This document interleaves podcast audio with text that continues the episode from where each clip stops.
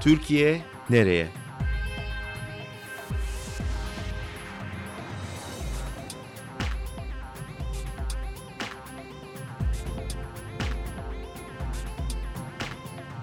Özgürüz Radyo. Özgürüz Radyo'dan hepinize merhaba. Türkiye Nereye programında biliyorsunuz Türkiye'nin sadece geçmişini, bugününü değil özellikle yarınını tartışmaya gayret ediyoruz.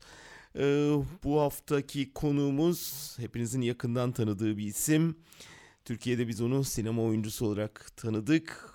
Giderek önemli bir sinema yönetmeni olmaya evrildi. Sonra da siyasete girdi ve Türkiye İşçi Partisi Milletvekili Barış Atay konuğumuz Berlin'de stüdyomuzda. Hoş geldin Barış. Hoş bulduk. Biraz kültür, sanat ve bu ikisinin siyasetle ilişkisini konuşacağız. Tam da gündeme oturan bir Cumhurbaşkanı'nın demeci oldu geçenlerde. Ben biraz onun onu okuyarak başlamak istiyorum.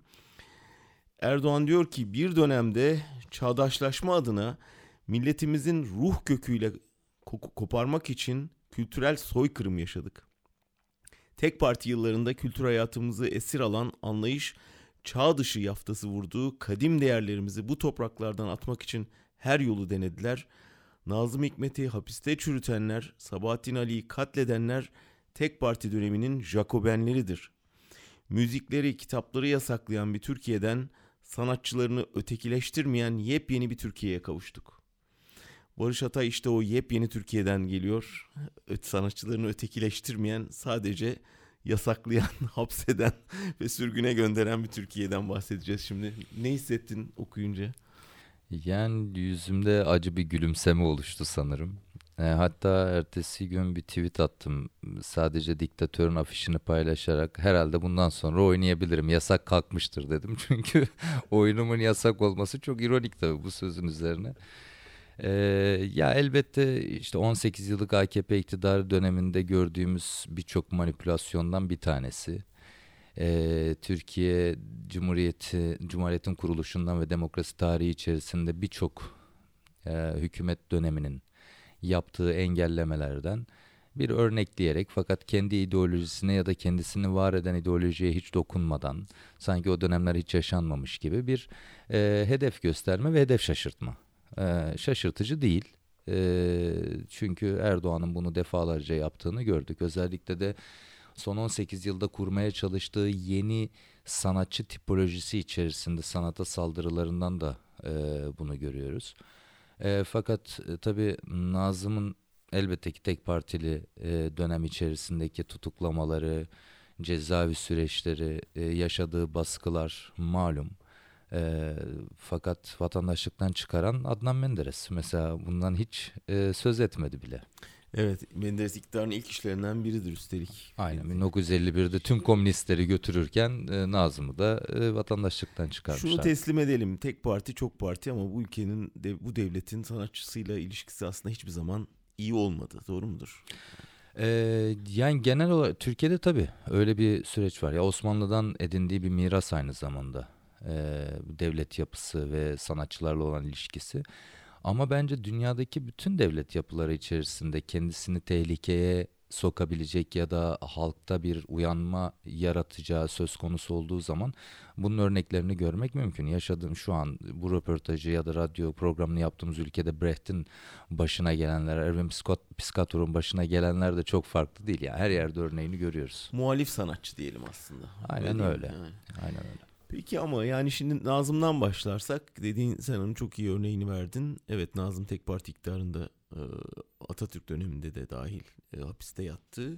Ama yurttaşlıktan çıkarılması Menderes dönemidir. Sabahattin Ali çok büyük bir katliam tabii yani bir yazarın öyle öldürülmesi unutulmaz bir şey ama e, yani Sabahattin Ali'nin faili meçhul belki ama Hrant Dink'in de hala meçhul öyle bakarsak öyle değil mi? Yani çok benzer de bir e, cinayet biçimi, infaz biçimi aslında. Evet Sabahattin Ali'nin öldürüldüğü tarih 1948 çok partili döneme yeni geçilmiş ama Menderes iktidara gelmemiş. Belki oradan bu manipülasyonu güçlendiren bir taraf varmış gibi görünebilir ama Sabahattin Ali'nin bütün o Almanya'ya geliş, Almanya'dan dönüş sürecinde işte e, Ziya Gökalp'le Türkçülük sürecinden çıkıp komünizmle tanışması, e, kendi ideolojisini bulmaya çalıştığı dönemde Nihal Atsız'la arasının açılması ve Nihal Atsız'ın onu bir vatan haini, bir komünist olarak damgalamasından hemen sonra gerçekleşiyor bu cinayet.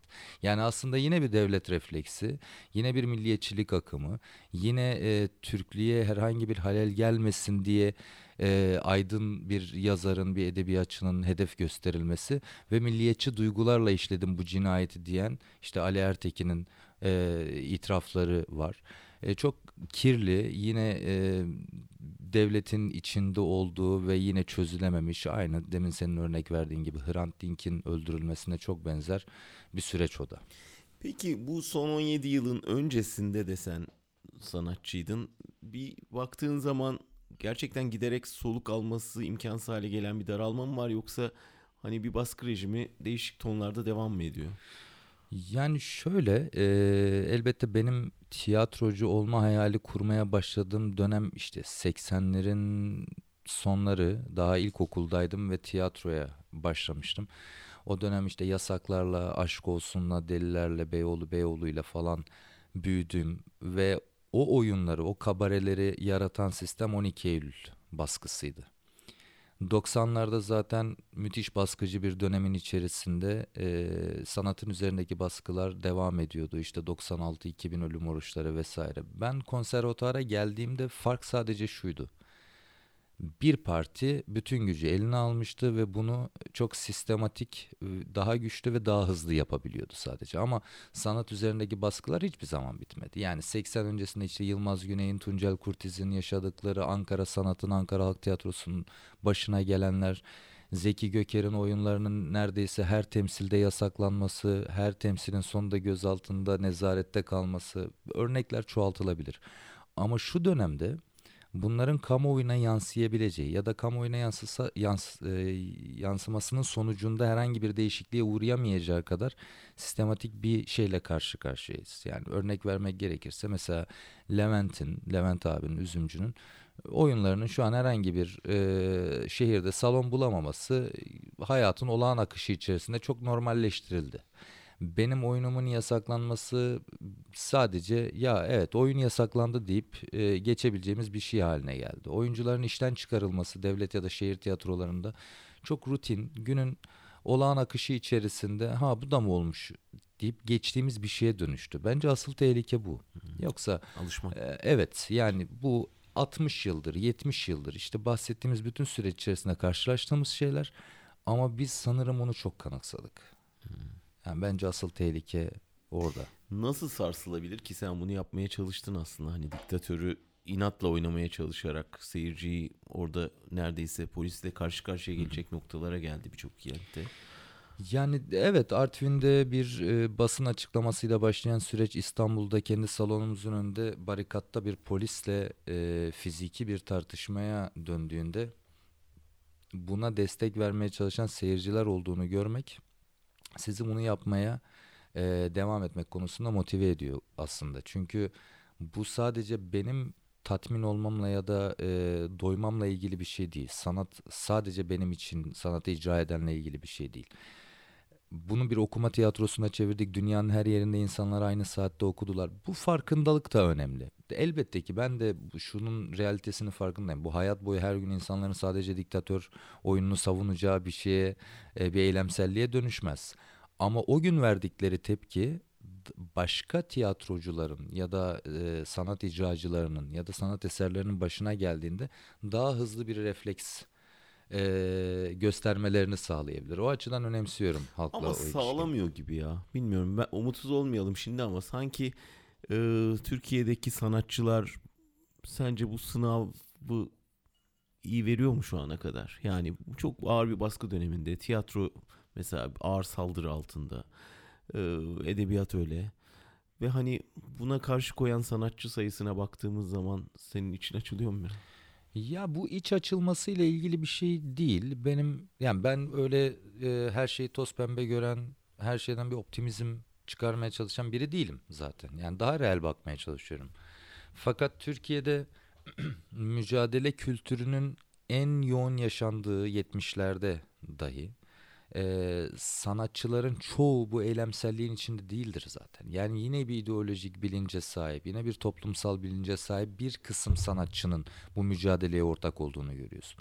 O dönem 70'lerde tabii sosyalist mücadelenin, işçi sınıfı mücadelesinin çok daha güçlü olmasından dolayı, sendikal mücadelenin daha güçlü olmasından dolayı oyuncuları bir yekün olarak burada görüyor gibi gelebilir. Ama işte demin Yılmaz Güney'den bahsettik. Aynı baskılar aynı süreç içerisinde yaşanmış ve yurt dışına gitmek zorunda kalmış. Bugün sıkıntı şu.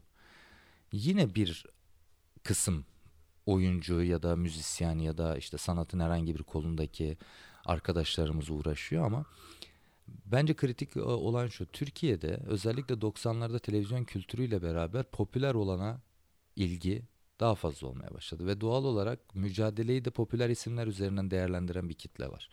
Kaç popüler oyuncu siyasi düşüncesini açıklıyor? Kaç popüler oyuncu hükümete karşı bir şey söyleyebiliyor? Ama bu böyle değerlendirilemez. Ülkede tanımadığımız oyunlarına popüler olmadığı için gitmeyi tercih etmediğimiz ne yazık ki birçok oyuncu arkadaşımız, birçok müzisyen arkadaşımız bu baskıcı süreçte bu hükümete, bu iktidara karşı bir şekilde mücadele ediyor. Atıyorum Yılmaz Gedik'le Şenol Akta.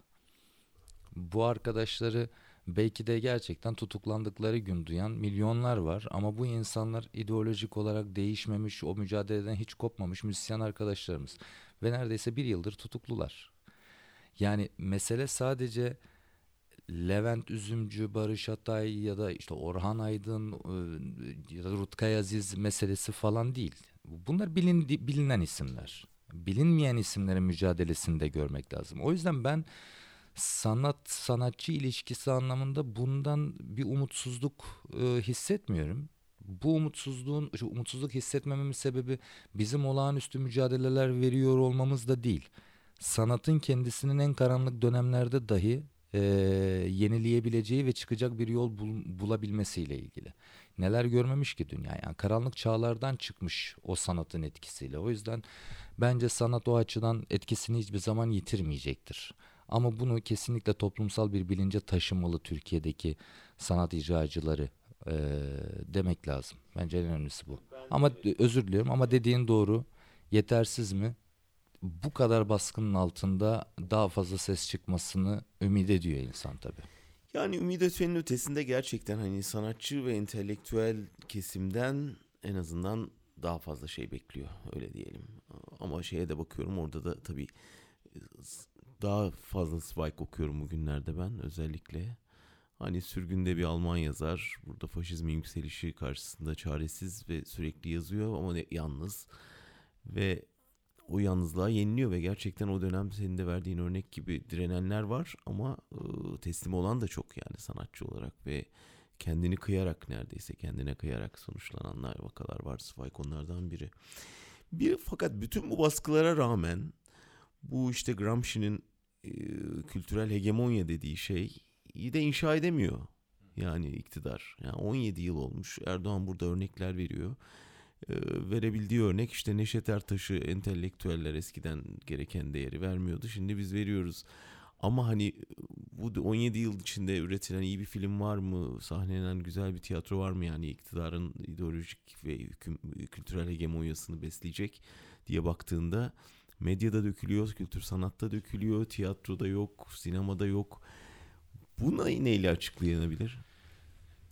Ya burada biraz kendimize de dönmek lazım aslında tekrardan. Demin konuştuğumuzun üzerinden devamla açıklayacağım. Mesela e, Türkiye'de kendini muhalif olarak tanımlayan, entelektüel birikimi e, çok ciddi boyutta olan, yetenekli birçok yönetmen, oyuncu vesaire saymak mümkün. Acaba bu üretimleri kendi adımıza biz ne kadar yapıyoruzu bir tartışmak lazım. Yani atıyorum film çekme e, imkanı bulduk hasbel kadar. Zor biliyorum. Ama o filmi çekme imkanı bulduğumuzda ne anlatıyoruz? Sorusu da önemli. Bunu yurt içinde kalmaya devam edip sinema yapmak konusunda ısrarcı olan birçok arkadaş için de söylüyorum. Yurt dışına çıkmak zorunda kalan arkadaşlar için de söylüyorum. Şimdi bir şey anlatmanın bin tane yolu var. Eğer siz bu fırsatı ya zaten zar zor elde ettim o yüzden çok fazla da dokunmayayım şeklinde okuyorsanız zaten AKP'nin bir şey yapmasına gerek kalmıyor. Kültürel hegemonya konusunda ben biraz daha farklı düşünüyorum. Bence Türkiye'deki kültür sanat ortamının önemli isimleri bir noktayı kaçırıyor. Biz ısrarla kültürel iktidarı elde edemedi cümlesini sarf ediyoruz ama AKP kültürel iktidarı elde etti. Kültürle sanat farklı şeyler çünkü. Türkiye'de kültür yapısının ciddi bir deformasyonu ve yozlaşması var. Sinemaya çok önem verdiklerini düşünmüyorum açıkçası şundan dolayı. Türkiye'de sinema seyircisi her ne kadar 96'da Eşkıya filmi sürecinden sonra milyonu milyon barajını geçen filmler üretmiş olsa da politik sinema anlamında 70'lerden sonra hala bir e, ana akım sinemaya dönüşmüş değil. Yani Türkiye'de politik sinema yapılması hala birkaç tane Don Quixote'un eseri. Hala on yönetmen sayarız mesela. O yüzden Erdoğan ve hükümeti televizyonu hedefledi. Çünkü televizyon Türkiye'nin daha büyük bir gerçeği sinemadan. Ve televizyonu ne yazık ki yani işte bu Diriliş dizisinde, Osmanlı Kıyam dizisinde gördük, Abdülhamit Payitaht dizisinde gördük vesaire vesaire. Bu tür Osmanlıcı ve milliyetçi birçok örnekte görebileceğimiz gibi toplumun diziyi evde izlerken kafasına tencere kapağı takıp e, başka bir şeyi kalkan yapıp elinde kılıç ve altında oyuncak atla kendini gerçekten Ertuğrul Gazi'nin bir askeri bir neferi gibi hissederek izlediği bir sosyolojik dönüşüm geçirdi. Şimdi bu gerçekliğin karşısında ya biz hala kültürel iktidarın sahibiyiz demek kendini kandırmaktan başka bir şey değil. Evet Türkiye'de bağımsız art house sinemanın hala en iyi icracıları, üreticileri nispeten muhalif sayılabilir. Ama e, bu kendimizi kandırabileceğimiz bir güç de değil. Yani bu gerçekliğin arkasına sığınıp e, üretimimizi sadece kendi kendimize yaparsak mücadelenin çok önemli bir kısmını kaçıracağımızı ve kaçırdığımızı ne yazık ki söylemek çok lazım. Çok önemli bir şey saptama bu. Ee, yani kültürü sanattan ayrı konuşmamız lazım diyorsun ve ve o şeyler bir karikatür değil yani çoğumuz onu belki dinleyicilerimizden görmeyenler vardır. Ekran önünde boşuna tencereden miğfer yapan Bayağı adam. gerçek. O karikatür değil diyorsun yani. Onlar evet e, hayatın bir gerçekliğine tekabül ediyor. E, hayatın bir gerçekliğine tekabül ediyor ve burada yapılacak en büyük yanlış şu. Hepimiz ara ara o yanlışa düşünüyoruz. Sosyal medya üzerinde bu videoyu gördüğümüz zaman en kolay refleks olarak onunla dalga geçmek refleksi mesela. E, kendimizden daha aşağıda görmek. E, bunu bir e, kendimiz açısından bir şaka malzemesi olarak kullanmak. Bence AKP iktidarıyla ayrı düştüğümüz ve ne yazık ki onların önüne açtığımız konu konu da bu o komik gelen gerçekliği bir gerçeklik olduğunun farkında olarak kullanıyor AKP iktidarı. O insanın o hale dönüşmesiyle ilgili bir sıkıntısı yok. Bilakis istediği de tam olarak bu. Bizim bu gerçekliği bir sosyolojik olarak nasıl değiştireceğimizi, nasıl dönüşeceğimiz, dönüştüreceğimizi tartışmamız gerekiyor. O insanın sinema filmi izlemesini sağlamanın yolu nedir meselesi. Ya tabii ki bu çok kapital bir problemde. Yani burada sanki hiçbir Sadece şeyden anlamıyormuş gibi e, bahsetmek istemem. Tekelcilik var, için içinde dağıtım ağı var, için işin içinde yapımcıların gücü var. E, iktidarın çok baskıcı ve güçlü olmasının etkisi var. Ama dediğim gibi yani biz kendimiz yapabileceğimiz en üst noktalara kadar kendimizi taşıyalım.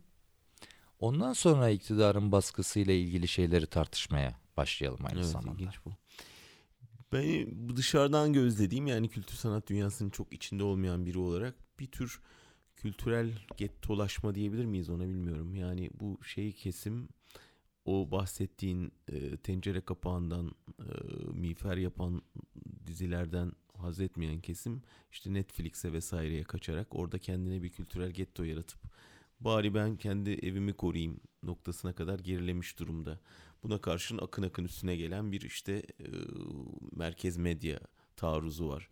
Oraya sıkıştık gibi hissediyorum. Şimdi de son kale olarak oralara saldıran bir iktidar sanki hani orayı da ben rakılınızı buzlayacağım. Orada da size küfür ettirmeyeceğim diyen bir şey. Çok kısır bir noktaya kısılmış gibi görünüyor bakınca. E, doğru bir tespit. Yani doğal olarak e, saldırı çok büyük ve e, savunma mekanizmasının zayıf olduğu hissedildiğinde insan en küçük alana e, daralıyor ve kendi güvenli ara, e, alanını ya da fanusunu yaratmaya çalışıyor. E, burada da aslında tehlike daralma değil, daralmanın yarattığı e, diğer tarafta ne oluyor bilmiyorum hissini yaşamak. Yani aslında görmezden gelme hissiyatı. Netflix izlenebilir. E, dijitale yapılmış birkaç tane içinde muhalif öğe e, barındıran diziyi izlemek bizi entelektüel hissettirebilir. Ama bu dışarıdaki gerçekliği yok saymamız noktasına taşıyorsa yine kendimizi kandırmaya başlıyoruz. E, bu sinema içinde geçerli, bu tiyatro içinde geçerli. Eğer bir alternatif tiyatro grubu yani küçük salonda oynayan, kendi çapında bir seyircisi olan bir tiyatro grubu sadece onunla yetiniyorsa, bunu genişletmek için herhangi bir çaba sarf etmiyorsa bu mücadele değerlidir ama çok yetersizdir. Sinema filmini yaptım birkaç festivalde gösterilsin birkaç ödül alayım ve ondan sonrası önemli değil diyorsanız bunu birilerine ulaştırmak için çaba sarf etmiyorsanız bakın başarmanız önemli değil. Başaramayabilirsiniz ama denemekten bahsediyorum. O zaman o mücadele, o sinema filmini çekmiş olmak, o sinema filminde anlattığınız herhangi bir konu, güncel ya da e, evrensel değerini yitiriyor. Yani tarihe not düşebilmiş olmuyorsunuz o zaman. Sadece güncel siyasetin içerisinde bir çıkış yapmış ve sonra yok olmuş oluyorsunuz. Şuna gelmek istiyorum. Biz bu programda ilk bölümünde en azından evet bir dönem eleştirisi yapıp sonra asıl ağırlığı biraz ne yapılabilire yoğunlaşmak istiyoruz. Çünkü bu öbürü bizi hep bir patinaja sokuyor ve bir yere götüremiyoruz. Şimdi sen hem sanat kültür ortamından geliyorsun hem siyasete girmiş birisi olarak. Bir bu sarmaldan nasıl çıkarız ama asıl önemlisi nasıl bir şey inşa edilebilir üzerine? Yani diyelim ki bütün bu baskı rejimini dağıtmamız için sana bir fırsat verildi. Sen bir siyasetçisin. Ee, şimdi Almanya deneyimini de biliyorsun ya. Buraya sık sık gelip gidiyorsun. Burada sistem nasıl kurulmuş ve hani bütün bu hem iktidarın hem piyasanın baskısına direnmesi gereken bir sanat ortamı var. Bu nasıl inşa edilebilir? Bunun kodları nedir? Sen yarın Türkiye İşçi Partisi iktidara geldiğinde Kültür Bakanı Barış Atay olarak bunu nasıl formüle edersin? Valla beni Kültür Bakanım yaparlar bilmiyorum açıkçası. Şahane olmaz mı? Yani, Bizim için öyle olur. Bilemedim. Ben ben işimi yapmaya devam edeyim. Kültür Bakanı olacak güzel arkadaşlarımız var. Ee, şöyle bir kere özellikle Türkiye'nin şu an geldiği nokta değerlendirildiğinde çok radikal kararlar alınması gerektiği bir gerçek. Yani örneğin bin, e, köy enstitüleri modelinin yaşandığı dönemki kadar radikal değişikliklerden bahsediyorum. Örneğin devletin desteklediği kurumların kesinlikle özerk olması gerekiyor. Devlet tiyatrolarının belediye eğer bir şehir tiyatrosunu destekliyorsa belediyenin herhangi bir e, bürokratının orada söz hakkı olmamalı. Burada Bele- nasıldır mesela Almanya'da tiyatro? Almanya'da bildiğim kadarıyla burada sistem biraz daha farklı. Ştat tiyatrolar var ve o yani şehir tiyatroları ama tek sahne ya da birkaç sahne kullanıyorlar. Onlar e, eyalet parlamentosundan ya da belediyelerin e, bütçelerinden destek alıyorlar. Bunlar proje bazlı oluyor bazen. Bazen tamamen destekli oluyor. Fakat e, oradaki repertuara belediyenin herhangi bir çalışanı ya da eyalet parlamentosunun herhangi bir üyesi şer düşemiyor ya da karışamıyor. Çünkü onun bir genel sanat yönetmeni var, onun bir küratörü var, onun bir direktörü var. Onlar nasıl atanıyor mesela? Onlar atan, onlar kadrolu olanları var burada. Dışarıdan projeli olarak anlaşıp çalışanları var. Ee, ve ser, özgürler bu konuda. Çünkü sanatla siyasetin ilişkisi e, içeriği belirlemek üzerinden e, yapılamaz. Yani bu bu orta çağa kadar götürür bizi zaten. Yani erkin buna müdahalesi. Türkiye'de yaşanılan süreç biraz bununla ilgili. Yani ben şimdi Kültür Bakanlığı e, bütçe komisyonuna giriyorum atıyorum ya da Kültür Bakanlığı'nın herhangi bir komisyonuna giriyorum. Kültür Bakanı geliyor. Tabii bizde Kültür Bakanı, Kültür Sanat Bakanı değil, Kültür Turizm Bakanı. Yani bir de böyle bir şey var. Doğru bu çok sevindim. Ee, Kültür Turizm Bakanı var. Bu Turizm Bakanı kendisi bir turizm şirketinin sahibi e, aslında ve işini devam ettiriyor bir yandan. Çünkü şirket gibi yönetiliyor ülke. Onun hemen arkasında Devlet Tiyatroları Genel Müdürü oturuyor. Devlet Tiyatroları Genel Müdürü'nün Kültür Turizm Bakanı'nın söylediğinden bir kelime ayrı söyleyemediği bir ortamda tiyatronun nasıl yönetileceği tartışması bence en sona geçer zaten. Öncelikle neden yan yana oturabildiklerini sormamız lazım.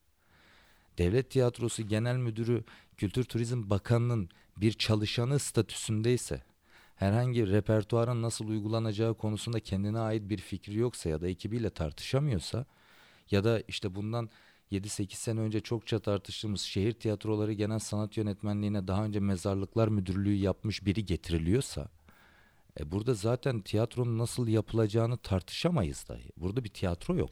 Dolayısıyla bir özellik modeli. Tabii ki. Özellikle devlet. Özel olanlarda ise bence Avrupa'da çok e, sıkça kullanılan sistem getirilebilir. Projeler değerlendirilecek bir sanat komisyonu kurulabilir devlet nezdinde. Bu iktidardaki partinin üyelerinden olmaz. Daha geniş tabanlı bir komisyon olur. Başvuru üzerinden nitelikli sanatsal değerlendirmeler, estetik değerlendirmeler yapılır. Yani şu an aslında Kültür Bakanlığı'nın verdiğini iddia ettiği, nasıl dağıtıldığını bilmediğimiz Bildiğimiz. fonlardan bahsediyoruz. Yani bildiğimiz ama bilmediğimiz. Eee fonlayarak özel tiyatro ve sinemalara destek devam edilebilir. Fakat burada da kriter bence şu olmalı. Ee, özellikle yıllardır onun tartışmasını yapıyoruz. Şu an verilen fonlarda projenin yapılıp yapılmadığı ya da yapıldıktan sonra dünyada ne kadar nitelikli festivallere katılıp katılmadığı, ne kadar seyirciye ulaşıp ulaşmadığı bunlar bu eee, nicel değerler hiç Ölçülmüyor. görünmüyor, ölçülmüyor, bilinmiyor. Bir bakıyorsunuz filme destek almış. Bir buçuk milyon lira. Filmin çekildiği iddia ediliyor. Hiçbir festivalde yarışmamış. Hiçbir vizyon, vizyon tarihi belli değil ya da gösterilmemiş.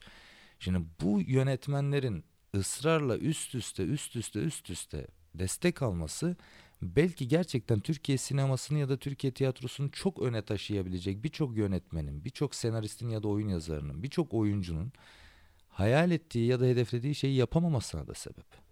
Ben bununla ilgili bir soru önergesi verdiğimde Kültür Turizm Bakanlığı'ndan şöyle bir cevap geldi. İlk filmini çeken yönetmenler kategorisiyle işte prodüksiyon desteği alan ve daha önce birçok film çekmiş yönetmen kategorisi farklı. Ya arkadaş ben bunu biliyorum zaten. Ama ben şunu söylüyorum. Daha önce birçok filmini çekmiş ve hala destek alan birçok yönetmenin aralarda yaptığı filmlerin ne yaptığını bilmiyoruz. Örneğin şöyle bir örnek vereyim. Semih Kaplanoğlu'nun son filmi. Bağlılık Aslı. Şimdi çokça tartışma yürütüldü bununla ilgili. Semih Kaplanoğlu'nun zaten mütedeyyin bir sinemacı olduğunu geçmişten biliyoruz. Son zamanlarda AKP iktidarıyla artık mütedeyinliğin ötesinde bir ilişkisi olduğu da bir gerçek. Kendisi de saklamıyor bunu zaten. Yani sarayda e, başkanlık sarayında gala yapan bir yönetmenin herhalde bu ilişkisi tartışılmaz. Bir anda Oscar adayı yapıldı film. Şimdi kurallara uygun mu? Evet kurallara bir uygunsuzluk yok. Fakat etik bir sorun var.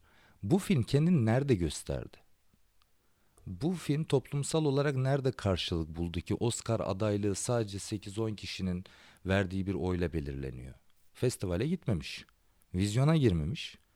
Filmin ne zaman bittiği dahi belli değil. Fon alınmış serinin ikinci filmine başlanmış bile ama serinin birinci filmi Türkiye'nin Oscar aday adayı. Bu söylediğin ama bir şey kritik noktayı de gündeme getiriyor. Yani hem fonlayacak kamu otoritesi de devlet de demeyelim. Ama bir yandan da takip edecek. Hı hı. O zaman gene bir kontrol şeyi tehlikesi yok mu burada?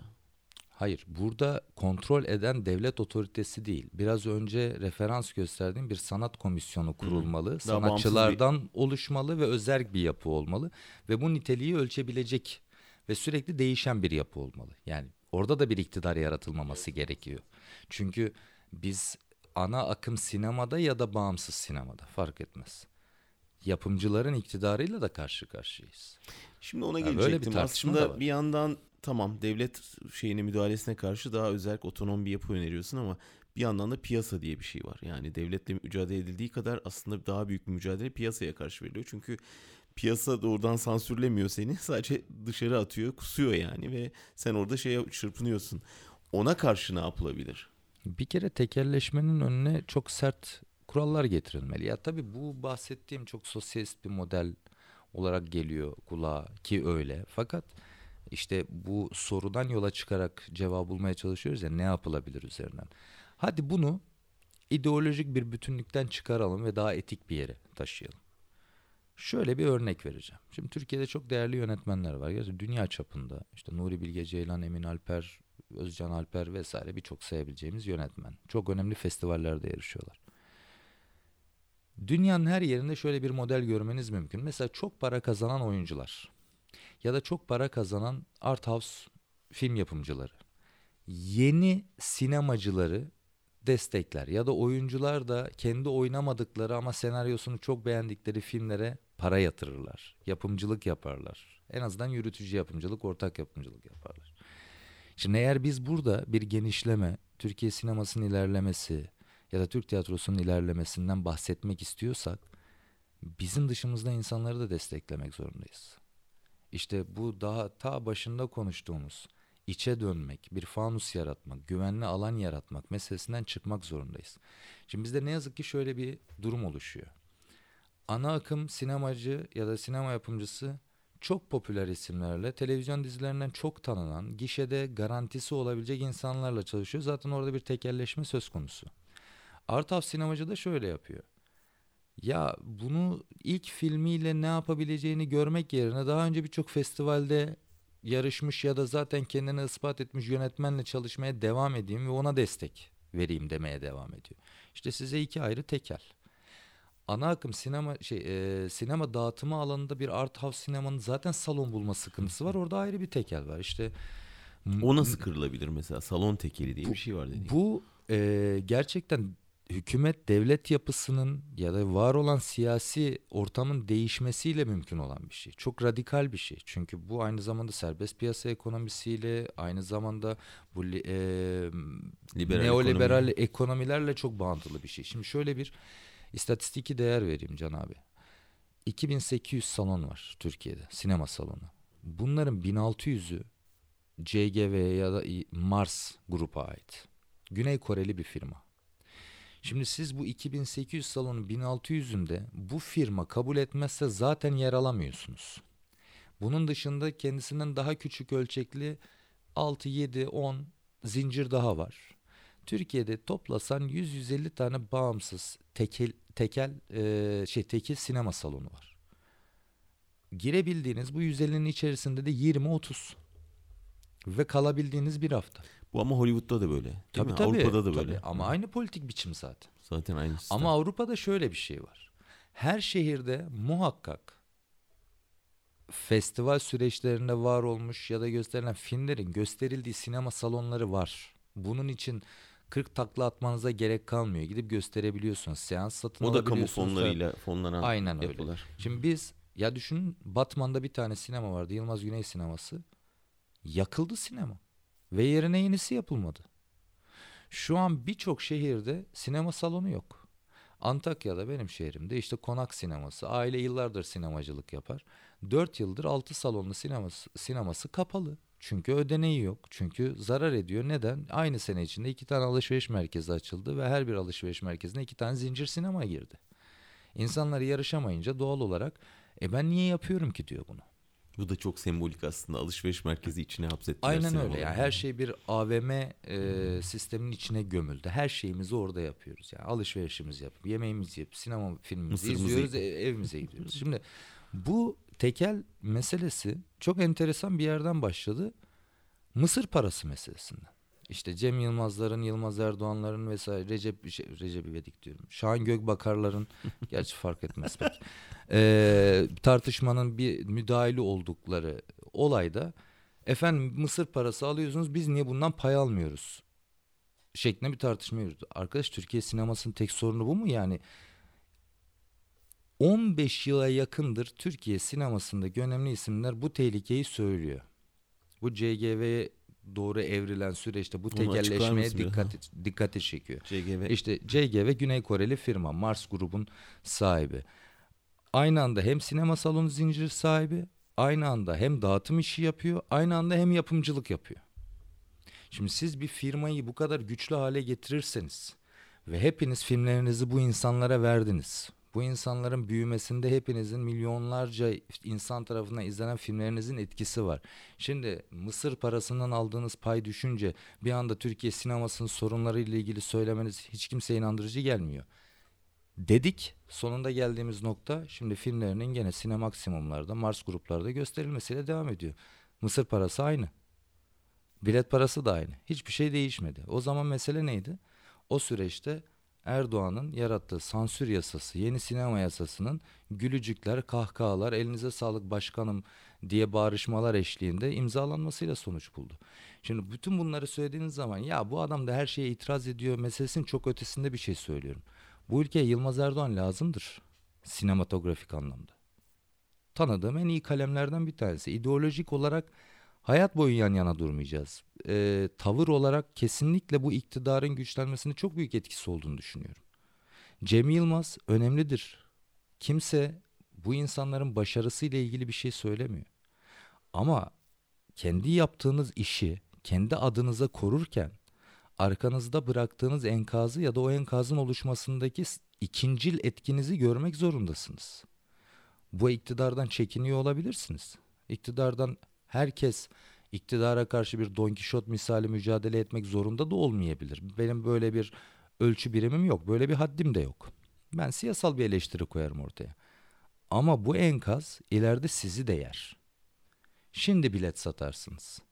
5 yıl sonra bu yasalara uygun biçimde eğer AKP iktidarı devrilememişse yarın Cem sen böyle film çekemezsin. Yılmaz sen böyle film çekemezsin. Şahan bu bana hiç komik gelmedi. Sen şöyle bir komedi yap denildiğinde tabii başkanım demekten başka hiçbir çareniz kalmaz. Yani şu anda deniliyor ama. Zaten o noktaya çok yakınız. Aynen öyle. O yüzden bu insanların sanatsal üretime katkısı konusunda biraz daha katılımcı olması gerekiyor. Yani bu isimleri çok bilinen örnekler olduğu için verdim. Herhangi bir beklenti e, yani bizim sinema camiasında herhangi bir beklenti oluştuğu için değil. Bu da müzikte çok... falan da böyle öyle değil mi? Tabii ki. Tabii ki. Aynı şey, aynı tekerleşme orada var. Ha burada AKP'nin şöyle bir başarısı var kendi adına. Toplumsal olarak yarattığı kutuplaşma toplumun her kesimine ve her türlü sektöre o kadar bulaştı ki yardımlaşma ya da destekleşme düsturunu ya da hissiyatını kaybetti ülke. Bugün hiç kimse bir başkası yükselsin, bir başkası da iyi bir yetenek ortaya çıksın diye bir sorumluluk alma gereği duymuyor. Bence AKP de bundan besleniyor zaten. Kendi iç çatışmalarından dolayı zaten birbiriyle konuşmayan bir muhalefet ya da işte içinde bir huzursuzluk yaşayan karşıt bir kesimin olmasından beslenen bir iktidar var. O kadar rahat bir alanda at koşturuyor ki. Çünkü hiç kimse birbirini desteklemiyor zaten. Bir de sona doğru kültür demişken tabii çok kültürlük meselesinden biraz söz etmek istiyorum. Çünkü giderek bir tek kültür sadece e, yani globalizmin yaydığı bir tek kültür dayatması var. Sadece bu filmleri seyredeceksin, sadece bu videolar yani neredeyse piyasanın dayatması var. Bir yandan da iktidarın bir Türk Türkçüleştirme politikası var. Yani farklı renkleri yok etme politikası. Bunun önünü açacak bir politika ne olabilir? Yani bu kadar kültürel renkliği olan bir ülkenin bu kadar kısır bir şeye manzaraya hapsedilmesi de çok hazin görünüyor. O yüzden o konuda nasıl bir politika, kültürel politika geliştirilebilir? Yani kısa vadede bir kültürel politika değişimi yaratmamız mümkün değil. Fakat şöyle bir arayol e, düşünebiliriz. Şimdi İran sinemasından Hı, örnek verelim. Evet, çok Örneğin önemli. İran yani İslam karşı devrimi gerçekleştikten sonra dahi kendi kültürel kodlarına yaslanarak çok ciddi üretimlerde bulmuş. Muazzam yönetmenler yetiştirmiş. Nasıl oluyor Barış? Onu da sorayım mı şurada? Çünkü kendi, kendi, kendi topraklarını ve kendi devlet yapısını, kendi ülke yapısını sosyolojisini doğru tanımlamakla ilgili. Şimdi şöyle bir şey yıllardır tartışılır. Mesela gerçekten bir Türkiye sineması var mı ülkede? Örneğin 70'lerde sosyalist gerçekçi akımı içerisinde Türkiye'nin tarımsal ya da kentsel işçi sınıfının sinemasını yapan birçok iyi yönetmen vardı. 70 80'den neredeyse 2000'lere kadar gerçekten bir sınıf filmi yapan kaç tane yönetmen sayabiliriz? Ya da Türkiye'de 90'ların faşist baskıları, 2000'lerdeki tek parti faşizmi ya da tek parti despotluğu döneminde kaç kişi yaşadığımız bu toplumsal sıkıntılara dair bir film yapma gereği duydu. Muhakkak vardır ama kaç kişidir bunlar? Ben bilmiyorum da var mı diye yani baktığım zaman hani ya, son dönemin e, filmi yapıldı mı? Son dönemin filmi direkt açıktan yapılmadı tabii. Yani ben alegorik de olabilir. Metafor tabii, olarak tabii, da kullanabiliriz ama tabii, tabii. yani muhakkak işte örneğin Emin Alper'in filmleri. Politik filmlerdir Emin Alper'in filmleri. Kendisi de çok sağlam duruştu bir yönetmendir. Özcan Alper'in filmleri var. Yönetmenler var. Hüseyin Karabeyler var vesaire sayarız yani. Şimdi Bu süreç içerisinde şöyle bir arayol tespiti yapmak lazım. Bir, kendi topraklarımızda bu yüzyıldır yaşadığımız meseleleri doğru değerlendirmek, cesurca değerlendirmek ve objektif değerlendirmek. Ben hiç kimseye propaganda yapın, slogan atın, ee, çok agitprop bir sinema tiyatromuz olsun demiyorum. Hatta her ne kadar çok keskin, radikal çıkışlar yaparak siyaset yapıyor olsam da sinemada estetik anlamda daha alegorik, daha metaforik filmler yapılması gerektiğini de savunuyorum. Niteliksel olarak. Birincisi bu. İran'da bu yapılıyor. Yani İran'da şöyle ufak bir örnek vereyim sanatsal bir tartışmaya girmeden. Siz çok sıradan bir hikaye izlediğinizi zannediyorsunuz ama fonda İran'ın bütün o adalet sistemi, o devlet yapısı, kadının üzerindeki tahakküm bunların hepsini görüyorsunuz aslında. İran sinemasının başarısı hikaye anlatıcılığından geliyor. Çünkü binlerce yıllık Pers kültüründen getirdiği o anlatıcılığı kabul etmiş ve bunu sinemasına yansıtabilmiş. Yani bunu Ferhadi'de de görüyorsunuz, Kiarostami'de de görüyorsunuz, hepsinde görüyorsunuz neredeyse. Türkiye'nin de çok güçlü bir anlatı kültürü var. Yani biz köy seyirlik oyunlarından, orta oyunculardan, e, gelen dengbejlerden gelen o kültürü biliyoruz ama kullanamıyoruz. Doğru analiz edemiyoruz. Objektif olarak değerlendirmiyoruz. Bizim sıkıntımız bununla ilgili ve en önemli eksikliğimiz yazar sorunu. Senaryo yazamıyoruz birkaç kişi dışında. Senaristliğin sadece elimiz biraz kalem tutmak olmadığının farkında değiliz. Senaristlik bambaşka bir şey çünkü. Bence bütün bunların üzerine ciddi anlamda muhalif bütün yönetmenler, senaristler, oyuncular oturup bir kafa patlatmalı. Biz Türkiye'de sinemanın, tiyatronun, anlatı kültürünün ya da görsel sanatların gelişmesini, ne yöne gelişmesini istiyoruz, nasıl evrilmesini istiyoruz ve bununla ilgili nasıl dayanışabiliriz? Bunun içine oyuncular sendikası girebilir, bunun içine Sinesen girebilir, sinema televizyon sendikası, yani kamera arkası çalışanları, SİAD, ÇASOT, birçok dernek, STK, meslek birliği var. Oturup tartışalım ne yapılacağına dair. Hiç kimseye şey çağrısı yapmıyorum. Hayır bugün gün kavga gündür gelin sosyalizm propagandası yapacağız değil mi? Ama toplumsal problemlerimiz bizim ortak. Hepimiz bir şekilde bir yerinden yara alıyoruz ve hepimizin anlatacak bir şey olmalı. Hepimiz aynı şeyi anlatamayız. Hepimiz e, hepimiz Tarkovski olamayız. Hepimiz Godard olamayız. Burası Fransa'da değil, burası Rusya'da değil. Rusya sineması, Fransız sineması bizim için önemli estetik değerler verebilir ya da sinema bakış açımızı değiştirebilir ama Türkiye sineması yaratmak zorundayız. Ve 100 yıldır yaşadıklarımız bin yıl sinema yapmamıza yeter. Kesinlikle doğru. Peki son soru yani açılışta e, önce oyuncu olarak başladı sonra yönetmenlikle devam ediyordu ki araya politika girdi dedim. Buradan şimdi nereye yani politikada kalıcı mıyız yoksa asıl yuvamız sanattır, kültürdür? Yani şöyle aslında politika araya girmedi. Hep vardı da işte parlamenter siyaset. Doğru. Ee, yanlış kurdum cümleyi.